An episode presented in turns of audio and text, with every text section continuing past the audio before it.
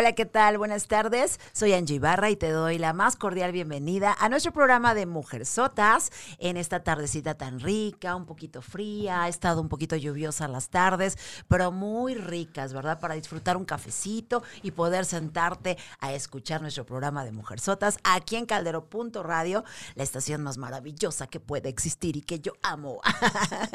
Quiero darle la bienvenida a todos los que están conectados el día de hoy y les agradecemos que estén aquí atentos, porque muchas veces cuando escuchamos algo de nutrición nos echamos a correr, ¿verdad? Y decimos, ahí viene el coco que me va a quitar mis pasteles, mis chocolates, mis chatarras. Cuidado, no es así. Hoy vamos a quitar esos mitos y realidades y vamos a platicar bien a gusto con nuestro gran invitado que es Gabriel Rebollar.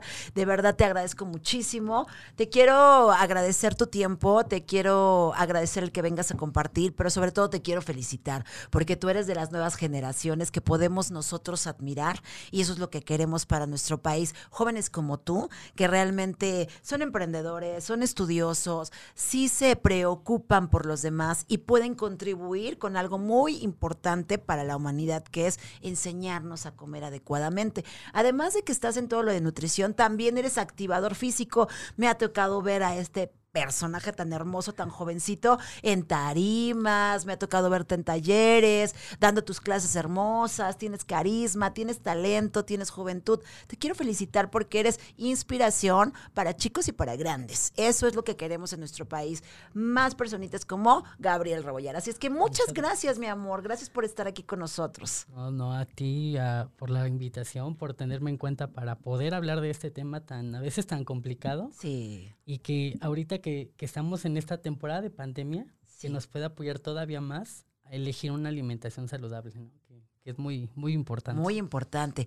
¿Por qué será, Gabriel, que a veces nos cuesta tanto trabajo decidirnos a conocer primero qué es la alimentación, ¿no? Porque vamos a comenzar por definir varios aspectos, ¿no? Decimos nutrición y nos angustiamos, ¿no? Ya estamos en, ¡ay, qué me va a quitar! Y todavía ni siquiera hemos platicado, ¿no? Dos, no nos decidimos tan fácilmente porque sabemos que, como en cualquier país, pues hay tradiciones en la alimentación, a cuestión cultural podríamos hablar de que, pues ya existen también costumbres en cuestión cultural que nos hacen comer de determinada forma y no medirnos, ¿no? Entonces, para empezar, ¿qué es todo esto de la nutrición? ¿Qué es la nutrición realmente? Pues es la, adaptación de, cómo, bueno, es que, bueno, lo vemos desde un aspecto psicosocial, ¿no? Ajá. Eh, ¿Cuál es la elección? Cómo, y ya eh, orgánicamente, pues es la, absorción de nutrimentos en el cuerpo. Ajá. Entonces, eh, vamos a ver qué alimentos podemos elegir para tener una buena nutrición, para que mi organismo pueda tener esos nutrientes adecuados y biodisponibles para que se pueda nutrir, que tenga un buen funcionamiento orgánico nuestro organismo. Ok, eh, es cierto que entonces dentro de lo que es la nutrición cuenta mucho la cantidad, la calidad y las combinaciones que hacemos, ¿verdad, Gabriel? Ahora, importante, eh, él dijo biopsicosocial, ¿no? Habló de los aspectos en donde todos de veras tenemos que tomar en cuenta cómo nos encontramos en el aspecto biológico, qué edad tenemos, qué necesita nuestro cuerpo, ¿ok? Psicológicamente, cómo me siento emocionalmente, porque eso hace que tus neuronas le avisen al cerebro y se te antojen o cosas dulces o cosas saladas, etcétera, que ahorita vamos a platicar de todo esto. Entonces, bio, ¿qué edad tengo? ¿Qué necesita mi cuerpo, psicológicamente cómo me siento, y socialmente, ¿qué pasa con que la sociedad también nos lleva y nos arrastra con la mercadotecnia, nos bombardea y nos dice, tienes que comer esto, tienes que comer lo otro? O bien los prototipos y estereotipos que hay, a veces un poco falsos en cuestión de qué es un cuerpo sano. Entonces, vamos a iniciar, es un tema maravilloso, ¿ok? Nuevamente, gracias. Y vamos a verlo desde el punto de vista de entrenadores, eh, seres humanos, clientes que queremos contratar el servicio de un nutriólogo o de un entrenador y a veces no sabemos a quién hacerle caso y vamos a verlo desde el aspecto también, por supuesto, que es de la salud. ¿Qué queremos? Una vida saludable. Aquí en Mujerzotas y Hombresotes lo que más nos interesa es que la gente pueda disfrutar de cada etapa de su vida. Entonces, ¿qué te parece si iniciamos? ¿Por qué crees que no nos decidimos tan sencillamente a consultar a un nutriólogo, porque podemos ir, por ejemplo, al dentista ya que tenemos la muela rota o ya que nos está doliendo, está hinchada, ¿no? Y no acudimos por salud ni por prevención. Lo mismo pasa con ustedes, casi no acudimos a un nutriólogo hasta que de veras es algo muy severo. Y, pasa, y hablando de la cultura, ¿no? Del mexicano. Eh, ya hasta que tenemos el problema encima, ya queremos resolverlo. Y lo queremos resolver rápido. ¿no? Y no nos damos cuenta que esa, eh, bueno, si hablamos de sobrepeso o obesidad, que este peso, ¿cuántos años hemos mantenido ese peso? Y o cuánto tiempo llegamos a ese peso? Y a lo mejor es el tiempo que me va a tardar en llegar a mi peso, eh, no sé, saludable. Ideal, ajá. Mm, tampoco, bueno, no, hay que hablar de peso ideal, sino peso saludable. Saludable. Porque hay un peso ideal y hay un peso saludable. Ah, y a veces como que se confunden también. ¿Cuál sería cuál? El peso saludable es el peso que te permitiría tener una vida saludable. A veces el peso ideal está muy por debajo del peso ah, saludable. Y eso también en algún momento podrá llegar a algún proceso, a lo mejor de este, problemas de alimenticios, psicológicamente ah. hablando. Oh, o sea, se obsesionan tanto en llegar al ideal que ya Escuchemos eso. Eh, llegamos al peso saludable. Ya estamos en el peso saludable, ya estamos bien. Pero tú vas por el ideal y a lo mejor ya estar muy debajo de tu peso ideal también no es tan saludable. Gracias. Eso es lo primero que estamos aprendiendo el día de hoy. Todos estamos listos para aprender contigo, ¿ok? Entonces, peso ideal, peso saludable. Nos vamos a ir hoy por peso, saludable, ¿ok? Muy bien, muchas gracias. Siguiente. Eh, Entonces, ¿qué más? ¿Qué más nos hace no, querer ir al nutriólogo? Eh, las falsas creencias o las falsas eh, promesas que te dan. Pues vas a bajar este 5 kilos en, este, en tres semanas, ¿no? sí. También hay un rango de peso que se puede ceder en un mes, pero es a lo mejor vas hasta tres meses. Ya el tercer mes, cuarto mes, ya la pérdida de peso no es tanta como los tres primeros meses. El cuerpo se adapta y hay que mover ahí algo de nutrimentos, actividad física para que vuelva a nivelar el metabolismo, activar y poder empezar otra vez. Ok, ahí te detengo. Entonces, chicas, por ahí que habíamos dicho también en algunas preguntas en el Face, habíamos dicho, si te desesperas porque de repente sientes que te estancas, no te desesperes, no te preocupes, consulta al experto que nos va a explicar que sí es lógico o normal a veces hasta cierto punto según el seguimiento. Los que saben son ellos. Entonces, preguntemos. Ok, entonces puede suceder. Eh, también el, el aspecto social y familiar, ¿no? Que también la familia a veces es un eh, grillete, ¿no? ¿Para qué vas? Eh, o ya cuando le mandamos el tratamiento al paciente, es adaptar al paciente, a la familia, a que todo lo que el paciente está comiendo y no hacer una doble comida. Oh, o sea, por ejemplo, el paciente come a lo mejor eh, carne asada con vegetales servidos, ¿no? Es un ejemplo y la familia come papitas y milanesas y, entonces ahí ya no hay una concordancia con la familia y ahí también es donde el paciente ya hasta te insisten ándale tantito no seas exagerado nomás hoy no y ya te serviste ahora sírvete un poquito más que te cuesta otro poquito estas cuestiones culturales también los ingresos económicos también. el, el, el pensar que un nutriólogo es caro. Eso. Digo, hay, hay varios y también, bueno, yo les oferto a lo mejor el, servicio público. Busquen unidades de salud, que ahora ya todas las unidades de salud eh, son gratuitas. Ah. Buscar un, un, profesional, un nutriólogo que sea gratuito. También los de las dependencias de gobierno te ofertan el O sea, de que se puede, se, puede. hay opciones, ¿no? O sea, depende de lo que te quieras gastar o no gastar, o en qué te quieras gastar. Que yo diría que más que gastar es invertir en tu salud. Exacto. Ok, entonces estamos hablando de los puntos ahorita que pudieran hacer que me detenga o me pueda evitar lo más que pueda ir al nutriólogo, que es el primer error que cometemos. La falsa idea que tenemos de lo que es realmente asistir con un nutriólogo, que al final son los expertos porque ellos estudian específicamente qué necesitamos cada uno de nosotros con las condiciones que decías biopsicosociales, dependiendo tu edad, lo que necesitas, dependiendo cómo te sientes, lo que necesitas y dependiendo cómo te has desarrollado en cuestión cultural, familiar, profesional, social. ¿No? Porque también depende del trabajo, a veces los requerimientos, la cuestión que decía social y familiar. Ok, bien, Gabriel. Ahora, eh, ¿qué pasa cuando la menopausia, los cambios hormonales, que antes de llegar a la menopausia me gustaría hablar, por ejemplo, los niños, ¿no?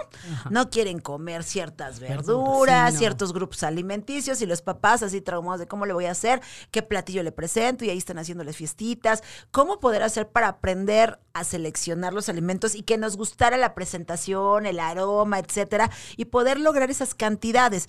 Cuando soy niño, cuando soy adolescente, entender, como decías hace rato, fuera del aire, puede haber trastornos también alimenticios que me pueden hacer por las, no, las modas o los cambios que estoy teniendo de que ya entra la vanidad en los adolescentes, pueden hacerme caer en cosas malas, ¿no? Que son totalmente en contra de la salud. Y luego cuando ya somos mayorcitas un poquito más y nos llega la menopausia, también hay muchos mitos y realidades alrededor de la menopausia de no comas esto, no sé el otro, no, le echamos la culpa siempre a, la tiroides y a, las hormonas, ¿no? O a la depresión. Entonces, a veces también es eso. Entonces, ¿qué te parece si nos vamos por partes en qué sucede cuando soy niño, cuando soy adolescente, los tips este para, para grandes? Para niños, eh, pues es importante que se cubra con el plato del bien comer, este, como la, la guía que es nuestra máster y está estipulada en una ley.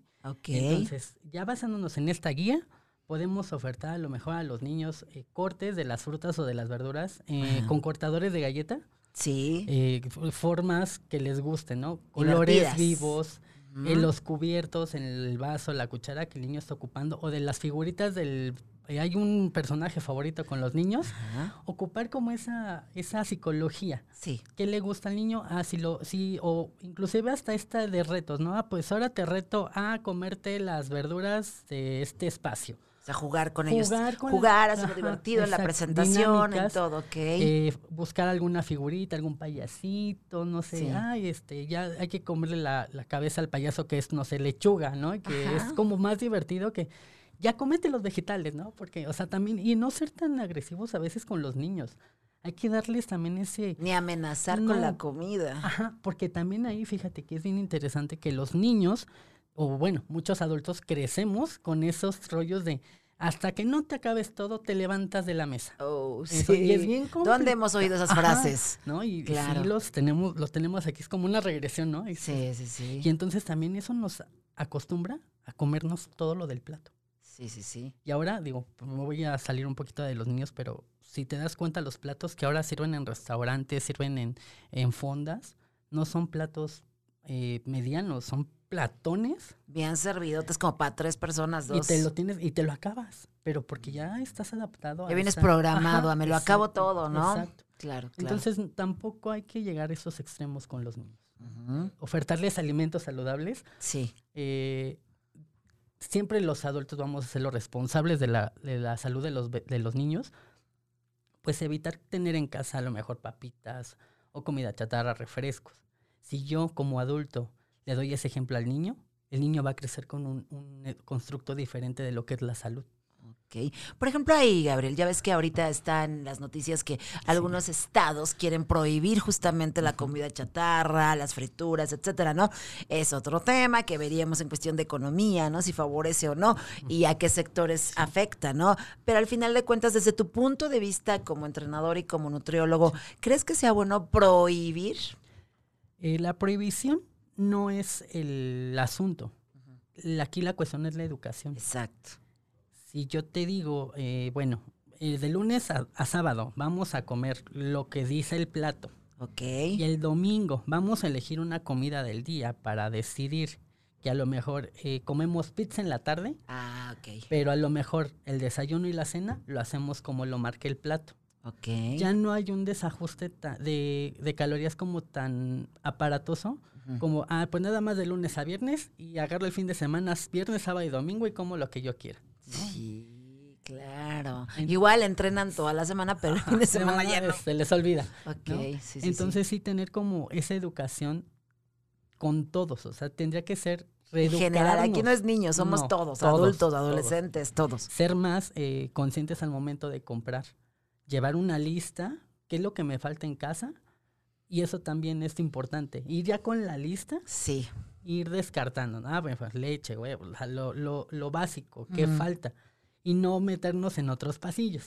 Ah, ah, exacto, ahí está mencionando algo muy importante, Gabriel, que no sé si les ha pasado alguna vez, que decían por ahí, no te vayas con hambre al súper, a la despensa, porque entonces se te ocurre todo y tu, y tu mente te engaña y dices, quiero unas galletas y quiero unas papas y al final te acuerdas de todo lo demás, ¿no? De las verduras. Entonces, aguas con eso. Otra que me gustaría mencionar mamás, papás, tampoco decíamos, no castiguen a los niños con los alimentos, de, ah, no te gustó, pues ahora te lo comes, porque crean un problema muy grande psicológico también y al rato, sí, como dices, como de adultos, empiezan esos problemitas. Y otra, ni es para premio, ni es para castigo, porque también como premio la comida puede causar otros problemas y lo relacionamos con que solo con comida podemos llenar esas emociones. Estoy contento, como, estoy triste, como, estoy enojado, como. Entonces, aguas con eso, porque también en cuestión psicológica, psicológica, generamos otro tipo de desorden. Entonces, cuidado con eso. Muy bien, acabas de dar dos tips más. Uno, cuidar cuando vamos a la despensa o al mercado, llevar la lista, bien de lo que es necesario.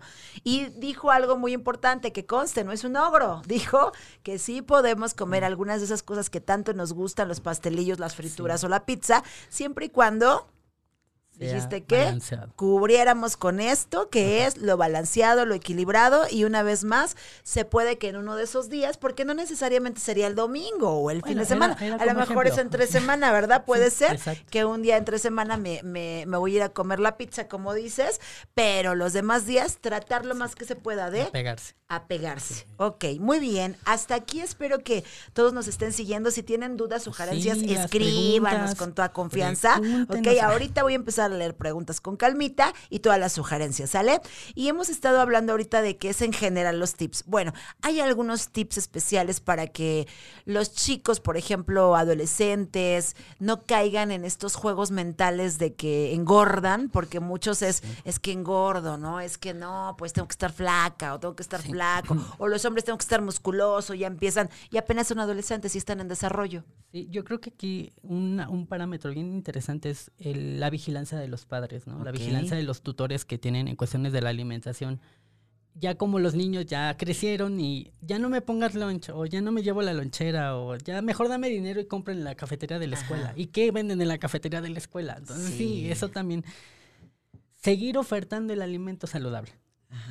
Eh, seguir teniendo en casa fruta, verdura, este, a lo mejor cereales o granos eh, de buena calidad llévate un botecito con semillas, llévate un botecito con cacahuates, con ah, este con arándanos, pasitas, pero y evitar igual lo mínimo de darles de dinero solamente para los pasajes o para la papelería o porque así también el adolescente va a entender que tiene que comer y a veces lo que menos a un adolescente le preocupa es lo que come. A lo mejor está tan metido en la escuela, con sus amigos, el cómo, cómo se relaciona con los demás, que ahí a lo mejor la comida es un punto que ya lo deja hasta el final. Pero sí hay que cuidar mucho porque es su último estadio de crecimiento. Sí. Hay que vigilar ese crecimiento. Yo, yo trabajo con adolescentes y cuando doy las pláticas y esto, y les pregunto, eh, ¿quién de ustedes o de todo el grupo se ha hecho un estudio clínico de sangre en los últimos seis meses? Nadie. Nadie o quién tiene o va al médico para vigilar ese crecimiento.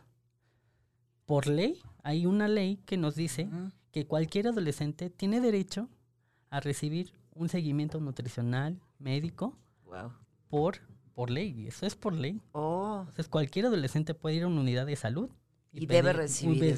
Pedir una ah, consulta. Atención a esto. consulta y lo ven diferentes especialistas. Son los llamados ah. servicios amigables.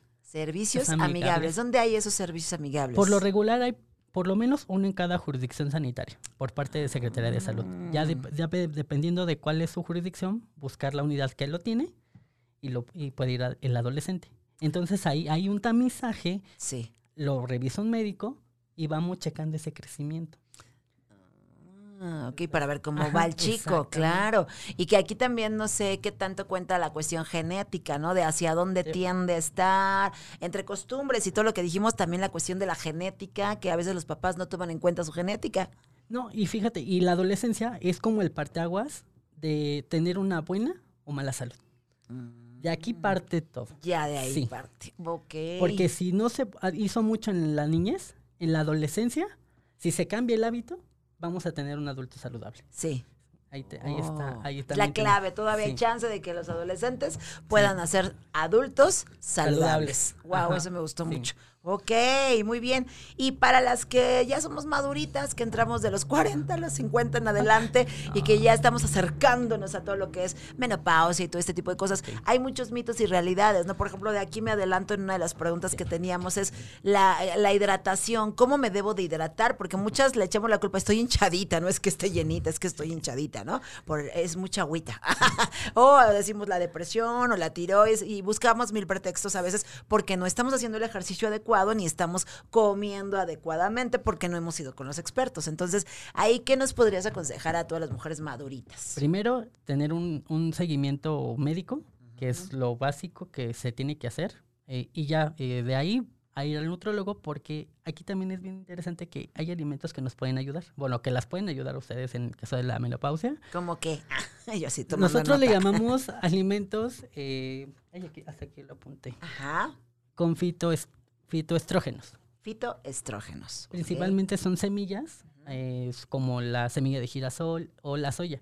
Ah, Estos alimentos pudieran ayudar a, a controlar este, la menopausia, pero por lo regular en la menopausia hay un aumento de grasa, pero esa grasa está o va a estar localizada en el abdomen. Sí. No se va a ir a las piernas. No. Por lo regular siempre se va a ir al Y a las abdomen. pompas, chicas, se va al abdomen. Entonces, también hay que controlar ese peso, esa disminución de, de peso y eh, estar en control nutricional y Sí. médico. Por cuestionar lo hormonal, porque cada persona va a ser diferente a qué hormona le mande el médico, o si no le mande, pero sí tener un control nutricional en ese aspecto. Entonces los alimentos que más nos recomiendas que no deberían de faltar y no nos afectan son soya, Soya y las semillas de girasol o Semillitas de las este, girasol. oleaginosas, cacahuates, almendras, pistaches. cacahuates, almendras, pistaches, ok. Son como las...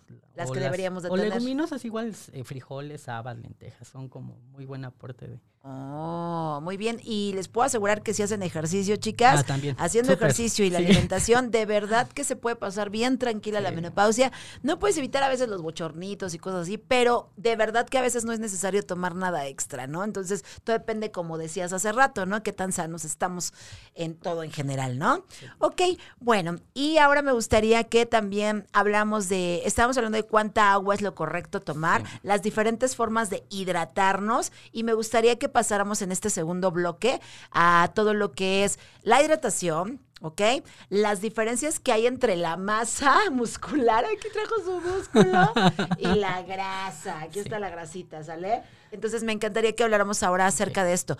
Esto lo menciono porque no sabemos lo que es una consulta realmente con ustedes. Entonces, ¿cómo es una consulta en el nutriólogo? ¿Qué hacen? ¿Qué miden? ¿Por qué nos explican lo de la grasa y el músculo para ver por qué peso tanto, pero a lo mejor la talla ya disminuyó? Vamos a hablar acerca de esos puntos, ¿sale? Hidratación, Hidratación. diferencias entre masa y, y grasa y lo que es realmente una cita con el nutriólogo. Ok, Ok, adelante, vamos, Gabriel. Empezamos con la cuestión de eh, los eh, la hidratación. Ok, Es importante acudir con un nutrólogo porque él nos va a decir cuánto es el agua que tenemos que tomar, pero fuera Ajá. de lo que es el, el alimento. Ejemplo, eh, se cuenta el agua de alimentos, se cuenta el agua de preparación de alimentos Ajá. y el agua que tenemos que tomar extra de eso. Lo podemos repetir eso porque a veces nos vamos con, ay, mi litro y medio de agua que me compré y nomás mi bote. No, otra vez, tipos de agua. Es agua de los alimentos, Ajá. agua de preparación y el agua de hidratación. Son los tres puntos. El agua de hidratación es la que más nos interesa, que es con la que tenemos que estar como constantemente hidratando. La de hidratación. La fórmula que yo llego a ocupar es un mililitro por una caloría. Ok. Eso es equivalente a que tu requerimiento de calorías calculado por un especialista tiene que ser igual a los mililitros de agua que te tienes que tomar. Ok. Ejemplo, tienes en tu requerimiento de calorías 1500 calorías, tu requerimiento de agua serían 1500 mililitros. Es el equivalente Ah. a litro y medio. Litro y medio. Ajá. De ahí viene lo del litro y Y medio. medio. Oh. Pero no es en general para No, todos. porque es individual. Pero también sale también un poco las personas que hacen ejercicio. Sí. las personas que hacen ejercicio requieren de más agua. Claro. Para estarse hidratando con mayor eh, que una persona que no hace ejercicio. El agua durante el ejercicio es libre mientras se tenga una hidratación adecuada. Pero sí se tienen que hidratar después o durante de un ejercicio. Eh, escuché alguna vez unos nutriólogos que decían no debes llegar al punto de tener sed. ¿No? Si te estás hidratando correctamente, Exacto. no llegas a esa desesperación de espérame tantito y me aviento el litro completo, ¿no? Ajá, Y distribuirla a lo largo del Eso. día. Que tampoco es, eh, tengo que cumplir con mis dos litros y te avientas la jarra de dos litros en un momento. No, no, no. Tenemos que irlas, eh, porque igual se cuenta el agua del café. O sea, tienes que contar también eso, ¿no? El agua del café o si te hiciste un té, ah, bueno, ya cuántos mililitros van ahí. Oh. lo- los vasos de agua o el agua que estás consumiendo durante el día, el agua que te tomas en el momento de la comida. O sea, todo, todo eso. Los es- alimentos que ya tienen agua, agua. como decías, ¿no? Uy, sí, ok, me parece muy bien. Eso es en cuestión de la hidratación. chicos, ¿ok? Y ahora vamos a lo que ellos realmente miden y checan y por qué lo miden en una consulta de nutrición. Ok, te Aquí escuchamos. lo interesante de, de la consulta es que, bueno, mucha gente pues va, va porque quiere bajar de peso, ¿no? Que es como lo más común.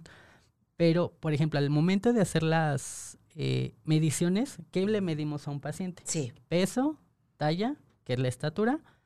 Eh, de ahí sale un parámetro que nosotros le llamamos índice de masa corporal. eso. El índice de masa corporal, nosotros tenemos un tamizaje donde vemos si está en peso normal, eh, peso bajo, que también puede llegar, eh, sobrepeso u obesidad.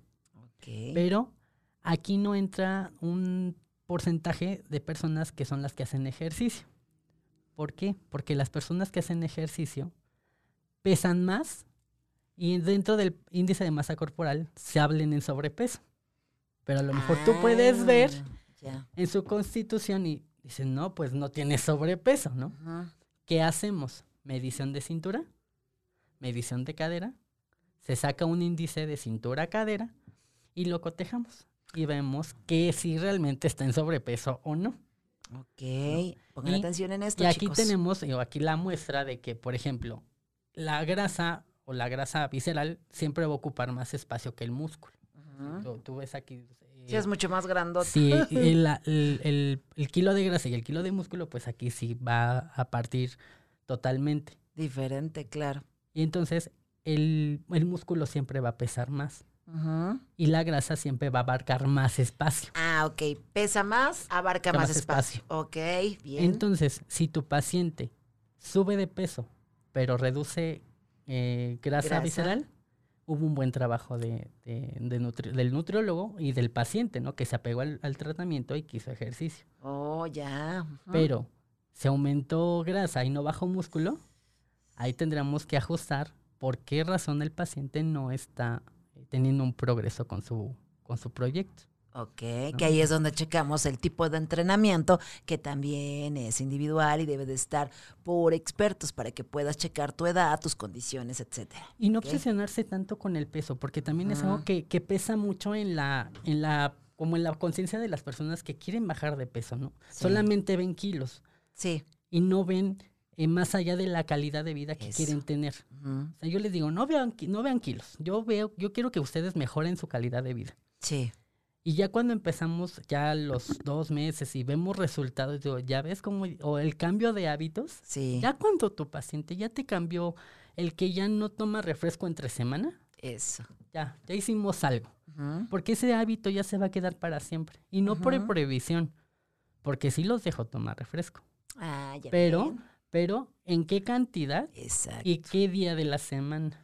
Porque hay personas que es que yo no voy a dejar el pan, yo no voy a dejar el refresco, yo no voy a dejar eso. Sí, yo- así no toda la pedrada. Ajá, ¿no? O sea, es- esas condiciones, ¿no? A ver, Sí. espera, vamos a trabajar. Sí, sí, vamos a sí. sobre esto, ¿qué podemos aprender? Es el aprendizaje, el nuevo aprendizaje. Sí, sí, sí. Es el nuevo Una aprendizaje. reprogramación. Claro, Exactamente. claro. Y ya cuando veo a mis pacientes que dicen, es que pues ya cuando me, ya lo pruebo ya me sabe muy ya ni dulce. te gusta tanto. ya sí. no ya y, se- y esa no ya se me hace mucho, ¿no? Ya, Sí, y ya lo sí, dejan. sí, sí, Dicen, claro. no, bueno, ya, bravo, ya hicimos algo bien. Fíjate, ahí te quiero comentar, de verdad, chicos, a mí me pasó, yo tomaba mucho refresco negro de ese de cola. Y entonces, de verdad, ¿eh? Y eso era por tradición familiar, de que mi papá era de los que yo me levanto y mi cuerpo me lo pide, ¿no? y entonces, este, era lo primero que tomábamos todos, ¿no? Y entonces yo sí me tomaba bastante esta hasta que me lastimó la pancita. Aún así teniendo la conciencia de que era pues malo, dañino para tu pancita y que era hasta para limpiar los inodoros y que limpiaba muy bien los inodoros y aún sabiendo que era tan fuerte, pues uno se lo seguía tomando, ¿no? Entonces, como a veces hasta encima de la conciencia que no tenemos o que la tenemos, pero como que nos hacemos de, le hago trampita, ¿no? De repente, ¿no te ha pasado mucho eso que te hacen trampita tus, tus mismos... Este, y fíjate que hasta uno mismo, uno, uno también es humano.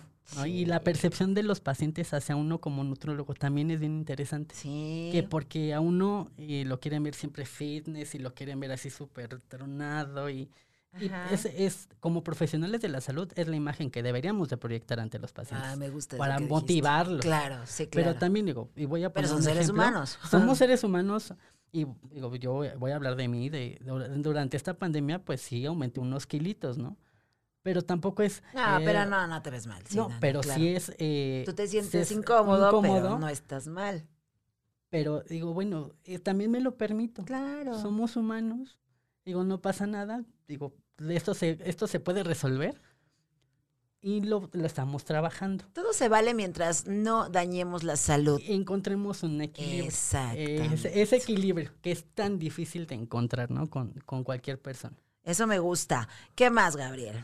Eh, en cuestión de lo que ustedes miden, checan. Ah, Veo que traes aquí muchos ejemplos de alimentos. ¿Por qué? Cuéntanos. Ah, eh, antes que otra cosa, para terminar esto de la consulta, se piden estudios de laboratorio. ¿Por qué? Explícanos por qué es importante. Porque tenemos que checar si nuestros pacientes no tengan la glucosa elevada, los triglicéridos elevados, el colesterol elevado. Imagínate que un paciente que no se le piden eh, laboratorios, Tú le mandas su, su dieta, su plan, y de repente se complica. Sí. Y no sabes por qué. Pues no pedís. Ese es un respaldo. ¿Qué tipo de, química sanguínea hay que hacer? Química de tres, de seis elementos. ¿Tres, seis elementos? son los, los básicos pero ahí ya sale, sale lo que tú necesitas como especialista para hacer un diagnóstico y poder hacer tu evaluación. ¿Cuánto es lo normal que debe decir de triglicéridos? Digo, lo dicen en los, en los papelitos de te si estás en el rango normal o no, pero más o menos para que se den una idea. No mayor a 150. No mayor a 150. El azúcar la glucosa. No más de 90. No más de 90, entonces para que lo estén tomando en cuenta, ¿no? y, o sea, y si te haces un, y, y eso es indispensable. En consulta yo siempre les pido laboratorios. Perfecto, eso es muy profesional. sí, para y sí, digo, y, y porque tú también das un diagnóstico, ¿no? Tú ves qué, qué, tanto estás avanzando con tus pacientes. Y bueno, con las réplicas, aquí les traje como algunas réplicas de alimentos para que se den cuenta cuánto es lo que se debe de comer. Eh, les traje esta tacita o con las, las medidas caseras. Eso, las por medidas caseras que, que, se deben de ocupar. Eh, aquí en, en, la cuchara grande, que es con la que comemos, le caben 10 gramos o 10 mililitros en la cuchara chiquita con la, la cafetera se caben 5 gramos o 5 mililitros. Esta por lo regular es para medir aceite, aceite, mayonesa, eh, mantequilla, eh, no sé qué más, eh, mermeladas, alimentos como muy hipercalóricos o muy cargados de, azúcar o grasa. Aquí en esta, en la chiquita. La chiquita. La chiquita. Y la taza medidora. Esa la debemos de tener, esta, Esa es para que todos tengan una en su casa. Sí para que se den cuenta, porque eh, nosotros manejamos un sistema mexicano de equivalentes. Ok. Y esos equivalentes siempre se van a hacer a tazas, medias tazas, o dos o tres tazas. No es tan difícil, ¿verdad? Medir, o sea, no hay que tenerle miedo. Pero a, veces, ¿cuánto es una taza? Eso, porque agarramos la tazota del café, pues si me dices a mí mi taza de café es de ese tamaño, ¿no? Aquí caben eh, 240 mililitros. Ok. Es una taza, es, digo, es una taza de repostería que mucha gente la ubica. Ah. Y aquí, por ejemplo, la fruta, que también es interesante que la fruta se mide aquí. Ok, ahí veo que tienes hasta frutita picante. Por ejemplo, la, lo que es, digo, se, traje para, con lo de la taza. Ajá. Eh, lo que es eh, melón, sandía o papaya es el equivalente a una taza. Eso es más o menos esa porcioncita, ¿ya vieron? Esta es una taza. Medio melón o medio sandía. Medio melón, claro. medio melón, media sandía. Eh, por ejemplo, o también tenemos un parámetro como más general para las verduras. Si es una, si son crudas, una taza. Si son cocidas, media taza. Ándele, otra vez. Si es cruda, una taza. Y si, si es, es cocida, media, media taza. taza. ¿Ok? que Pero- estaríamos hablando de.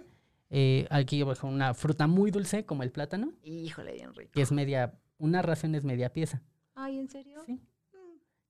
Ajá, y, y a- y aquí también entra como también una parte de- del, del contexto mexicano, así de ¿cómo voy a dejar la otra Sí, mitad? Se hace Se va negro. a Ah, feo, pues mejor me lo negro. como completo, sí. ¿no? Esa es la- Sí, tienes razón. Sigue, por favor, Las- voy leyendo lo que nos Las escribieron. frutas, eh, las que son medianas, son Ajá. por pieza.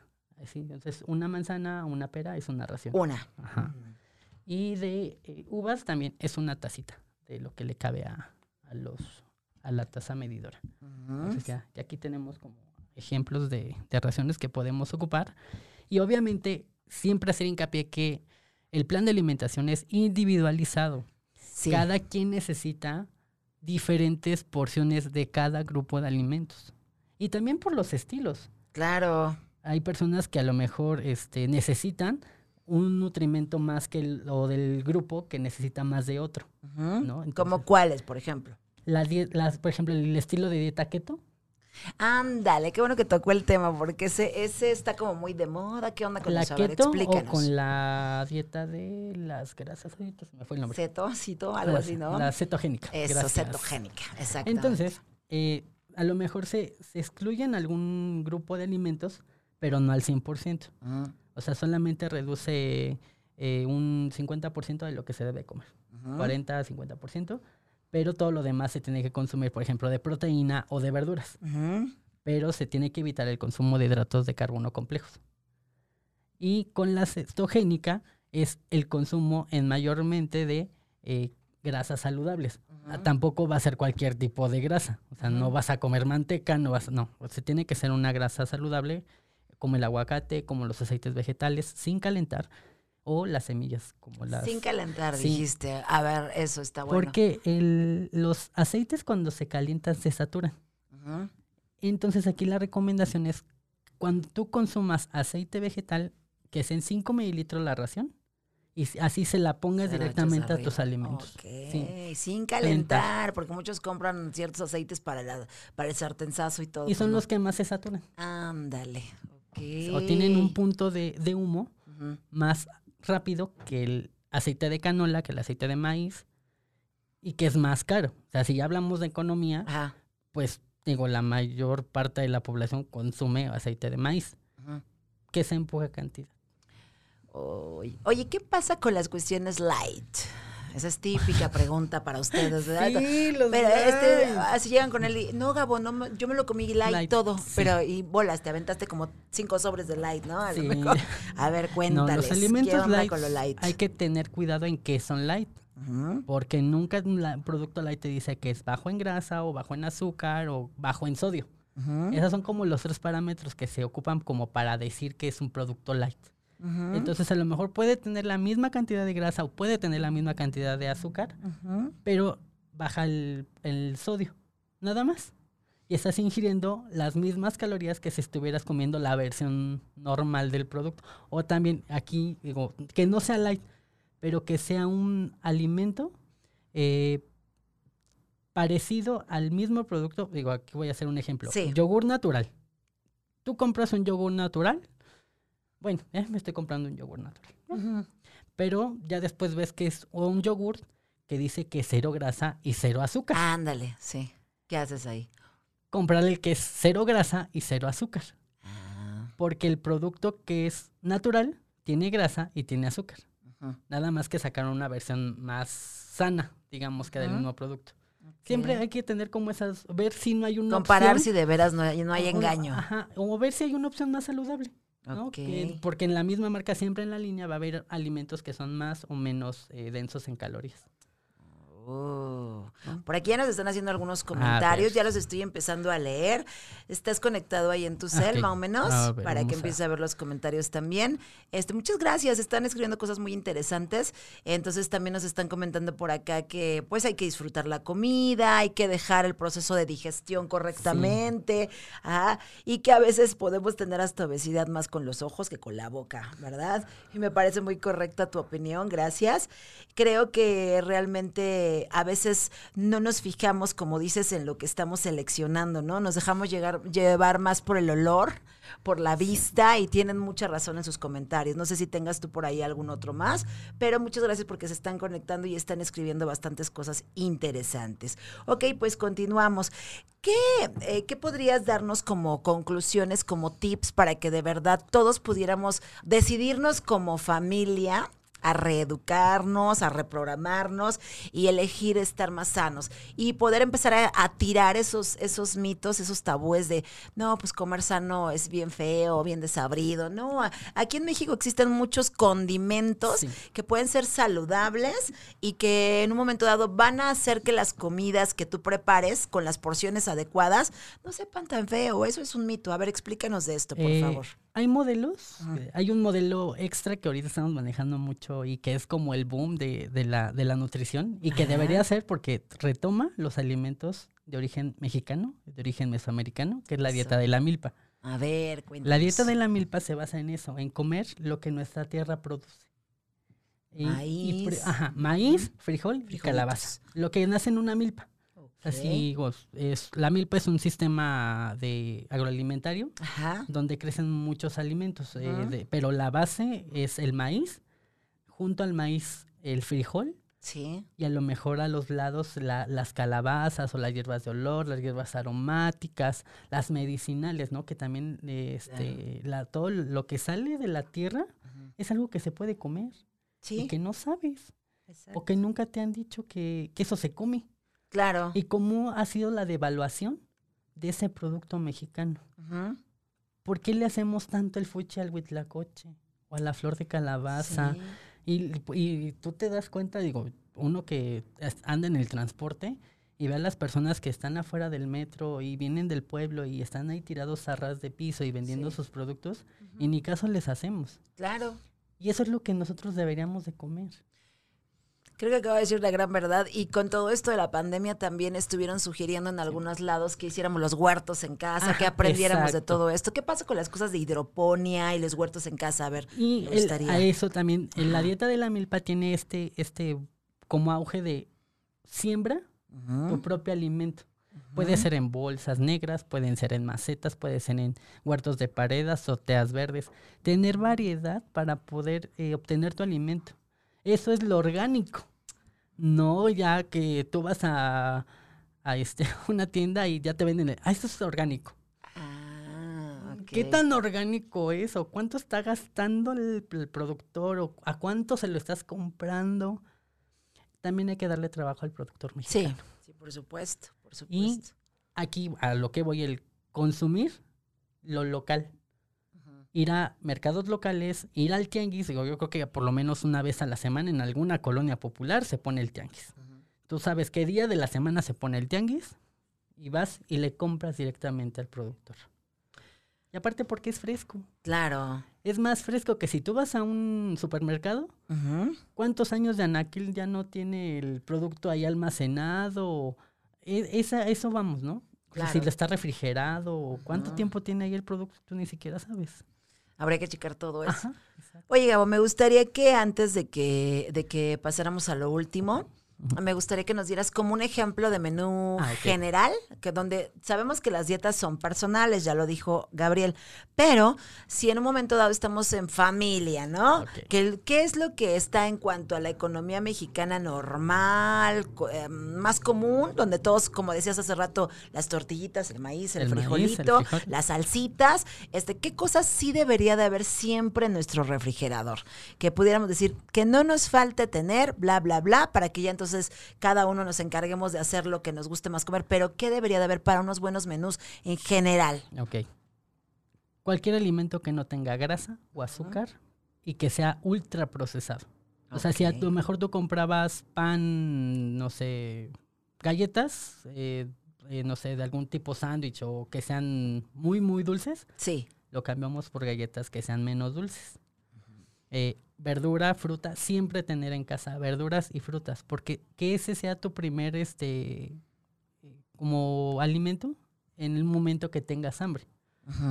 Porque si te digo, ay, no, vete a comer una gorrita de chicharrón. No, Oye, y si por ejemplo nos, nos este, llegan los monstruos de, de, del- la depresión o que, ay, por ejemplo, las chicas que La están en su ciclo menstrual y de repente dicen, ay, ese ya se me bajó la presión y necesito algo salado, urgentemente necesito unas papas con un montón de salsa o cosas así. O dices, quiero el pastel con el café porque es real, nos pasa, Sí. ¿no? De repente nos Sí, sí, entran sí. las ansiedades de lo dulce, de lo salado.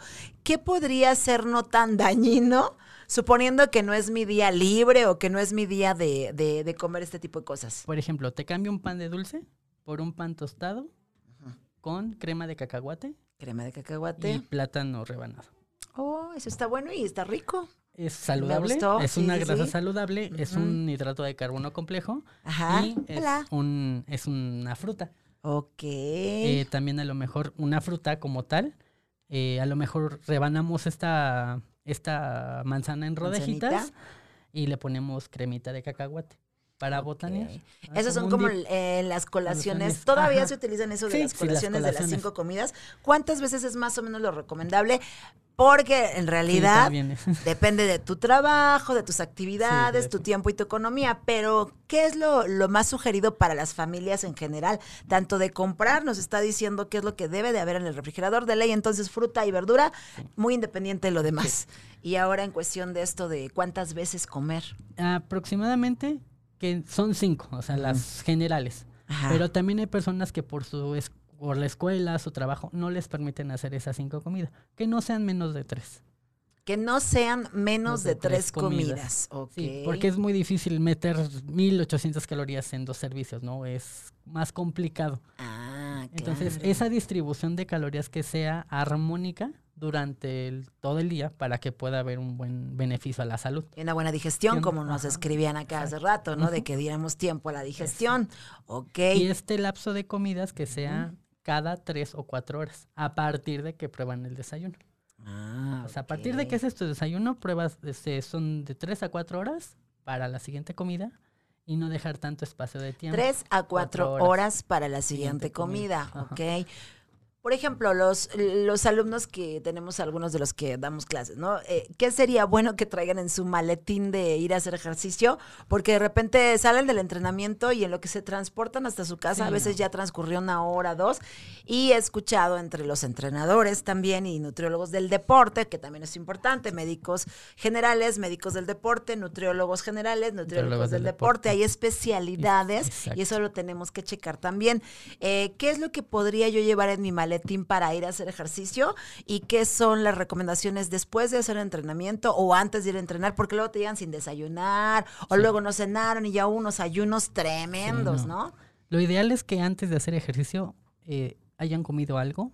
No es recomendable el hacer ejercicio en ayunas. Exacto. Eh, durante la hidratación y después del ejercicio podríamos llevar ya hecho desde casa eh, un sándwich de pan integral, un pan de granos enteros. Sí. Eh, podemos ponerle, en lugar de mayonesa o crema, ponerle frijoles eh, untados. Frijolitos sería más sano, frijoles ¿no? untados y una o queso panela. Quesito panela. Eh, espinacas y así como que, mira, ya, ya, ya, ya se hace agua la boca. Con Jitomate. Y aparte, una fruta Ok. y tu agua para terminar de, de- o sea, que Ah, se cubran con todos los grupos de alimentos. O sea, una comida debe de tener de todos Todo, los grupos. exacto. Ok, que Por- quede claro. A El ver, pan- explícanos otra El vez. eso. pan ya está en el Mm. grupo amarillo, que es el de los cereales. Sí. Los frijoles están en las leguminosas. El queso panela en el alimento de origen animal. eh, las verduras en la espinaca y el jitomate. Y la fruta, que es tu ración de fruta. Y ya cumplimos con los cinco grupos, de, los tres grupos de alimentos. Ok, y por ejemplo cuando terminan de entrenar, ya ves que sacan las famosas barritas de energía, que si las de mm, ay, amaranto, cosas así, con nueces, con, con pasas, Ajá. ¿son saludables? Dependiendo del grado de azúcar. Porque hay unas que tienen hasta sabor de fresa bien ricas. Ay, Exactamente. O, o- o la, la mercadotecnia que les dan a, a esa publicidad, ¿no? Es que con esto te vas a revitalizar y te vas a hacer así, lo- vas a tener el cuerpo de Lorena Herrera y, ¿no? Y, o Madre sea, santa. y- y ese, ese tipo de engaños Sí. a los que está, sí. está este, la población, ¿no? Y tenemos a la orden del día o famosos que son este fitness y, y promueven ese estilo de vida fitness Ese es otro punto que queríamos tocar. checar el, el contexto social donde estamos inmersos. Sí. Sí, sí, sí. Fíjate que ese punto queríamos tocar hace rato que estábamos platicando fuera del aire. Eh, cuidado también con esto de los que en un momento dado no son especialistas, pero a ti te gusta cómo se ven. ¿No? Ajá, Entonces claro. te gana el, ah, yo quiero verme como Sí, yo fulana o como mengano, pero realmente no sabemos si son especialistas. Entonces no podemos andar dando recetas nomás así a lo loco y no debemos tampoco de confiar tan ciegamente en lo que a él le funcionó, no necesariamente me va a funcionar a mí, ni a otra que tenga mi misma edad. Son o cosas todos, o todos andan individuales. con la misma dieta en el gimnasio, ¿no? Y se Sí. china así de, ¿a Tómate poco a ti mí me lo mismo? funcionó. ¿A poco a ti te mandó lo mismo? Sí, igual a mí. Entonces, híjoles, no. Digo, se van a lo seguro por la imagen que dan los entrenadores. Sí, cuidado con eso, Sí, que no sí. nos gane. Que, que sean, siempre pidan cédula profesional y título. Sí, por favor. Eso es un Es tu parámetro. vida, es tu vida. Sí, no. Oye, me encantaría que antes de irnos hablamos de la leche, los quesitos, de los lácteos, ¿no? A mí me encantan los quesitos. ¿Qué pasa con los quesitos que sí son amarillos, que sí son más Ah, blancos? Este, y la lechita, ¿no? Porque mi hermana se llama Socorro, le decimos Coco, y si la leche es poco, poca, a Coco le toca. Entonces. ¿qué pasa con la leche y el quesito? Ok, quesos saludables, eh, queso panela, requesón, eh, quesos ¿Qué frescos o quesos que no se derritan. Ese, esa va a ser la diferencia entre un queso amarillo que sí se derrite. El queso amarillo, Ah. entre más grasa tenga, mm, o sea, se va a derretir. Entre, o sea, es un queso que se derrite, ese tiene más grasa. Oh, aguas con los nachos. Ajá, y las exactamente. papitas esa- o sea, son como, Exacto. son como los alimentos que son más densos en energía. Entonces, cambiarlo por un queso saludable. Ahorita que dije lo de las papas, también es cierto, porque este, ¿qué pasa con las papas? Hay mucho terror alrededor de las papas, según la presentación, que si cocida, ¿ok? Este, o que si en rodajitas ya frita, o en papas a la francesa con tu quesote, ¿no? Entonces, ¿qué pasa con las papas? La papa es un carbohidrato, es un Ajá. carbohidrato comple- complejo y solamente hay que cuidar la cocción, que sea al vapor, Al evitar vaporcito. las frituras. Un alimento que se somete bajo una fritura aumenta tres veces más su valor calórico. Sí, eso lo escuché, solo quería que lo confirmaras. Eso, ¿lo podemos repetir? ¿Un alimento que? Se somete a una fritura, A una fritura. aumenta tres veces más su valor calórico. Sí, o sea, hasta el pollito Sí, que aquí tenemos que es sano, pero ya cuando nos comemos, la- nos comemos las alitas bien ricas o empanizados, sí. entonces aumentamos todo. El valor calórico. el valor calórico. Y entonces aquí es donde podemos desproporcionar No, lo que ellos nos mandan. Y entonces el entrenador no logra su objetivo porque estamos haciendo goles, aquí metiéndoles trampa a los nutriólogos y el nutriólogo no logra su objetivo porque tratamos nosotros a veces de engañar al nutriólogo y al entrenador. ¿Esto qué es? Cuéntanos. Con esto Este cerramos. Tenemos es un dos semáforo de la alimentación. eh, se lo voy a dejar a Angie. Eh, Se lo vamos a escanear, se los vamos a pasar en imagen después. sí. para que ustedes chequen qué alimentos se permiten diario, eh, máximo tres veces a la semana y máximo dos veces al mes. Pongan mucha atención en el grupo rojo. Esto lo pueden poner en su refri o en su alacena para el momento de que vayan a hacer la despensa, les va a funcionar bastante. Y son alimentos que no deberíamos de comprar para que tener, tener un mayor control en la Más o menos como qué dice, a ver, en general, ¿verdad? No vamos a hacer mucho porque ¿De- ya de estamos terminando, ¿De qué pero como pueden ver aquí hay un grupo. A ver, este grupo, A ¿qué dice? el grupo de los que pueden consumir diario son verduras, frutas, cereales integrales, alimentos de origen animal bajos en grasa y leguminosas como frijol, garbanzo, haba, lenteja y, chícharos. Es como lo, todo lo que estamos hablando. como la que estamos mencionando. Si ustedes quieren este, de verdad nos avisan y nosotros se los vamos a pasar, ¿ok? ¿Dónde te podemos localizar, Gabriel? Cuéntanos tus teléfonos, ¿dónde? Ok, Mi Facebook es Gabriel Rebollar, estoy así en Facebook. También tengo una página que es Nutrimovimiento Saludable. Ahí también subimos cápsulas de nutrición, de activación física. Y eh, pues ahí estaremos en contacto para los que, los que se les ofrezca algo, información, con toda confianza. Perfecto. ¿Nos repites tu teléfono, por favor? 55 35 67 72 21. En la página de Nutrimiento Saludable están todos mis datos y ahí también podemos este, contactarnos. Él es Gabriel Rebollar y puedes encontrar sus videos, todos los tips que da, y todo, todas las activaciones que hace, porque combina muy bien todo lo que es de nutrición con también algo de ejercicio. Entonces, nos encantaría poder seguir platicando más. El tiempo se acaba Sí, se nos y se va súper rápido. rápido, pero te queremos volver a invitar, por sí, favor. Nos sí, encantaría que nos sigas orientando. Y les quiero agradecer a todos los que escribieron, porque escribieron cosas cosas muy valiosas. Gabriel las va a revisar con Ah, calma, yo gracias. también les vamos a contestar. Agradecemos mucho su tiempo, su participación y su interés. Y les pedimos que por favor nos ayuden a compartir este programa que fue muy productivo también, como todos los demás, ¿verdad? Si tú no lo pudiste ver en vivo o alguien sabes que lo quería ver, por favor nada más dile que se meta a la página de caldero.radio y con gusto puedes ver todos los programas de mis compañeros, puedes ver todos los anteriores de Mujer Sotas. Yo soy Angie Barra y te espero aquí todos los martes a las 3 en punto en Mujer Sotas. Próximamente en septiembre tenemos unos temazos que van a ser de mucha emoción. Vamos a estar trabajando mucho sobre lo que son las heridas de infancia y de ahí se van a derivar un montón de temas maravillosos. Te agradezco No, mucho tu tiempo, Gabriel. Rebollar con nosotros en caldero.radio, Angie Barra, como todos los martes. Te agradecemos, te mandamos un gran abrazo, de verdad, y como dicen, come frutas y verduras. Pero en Cuídense serio. mucho, hagan ejercicio, por favor, hagamos el propósito sí se puede. Muchas gracias, linda tarde. Gracias. Hasta luego.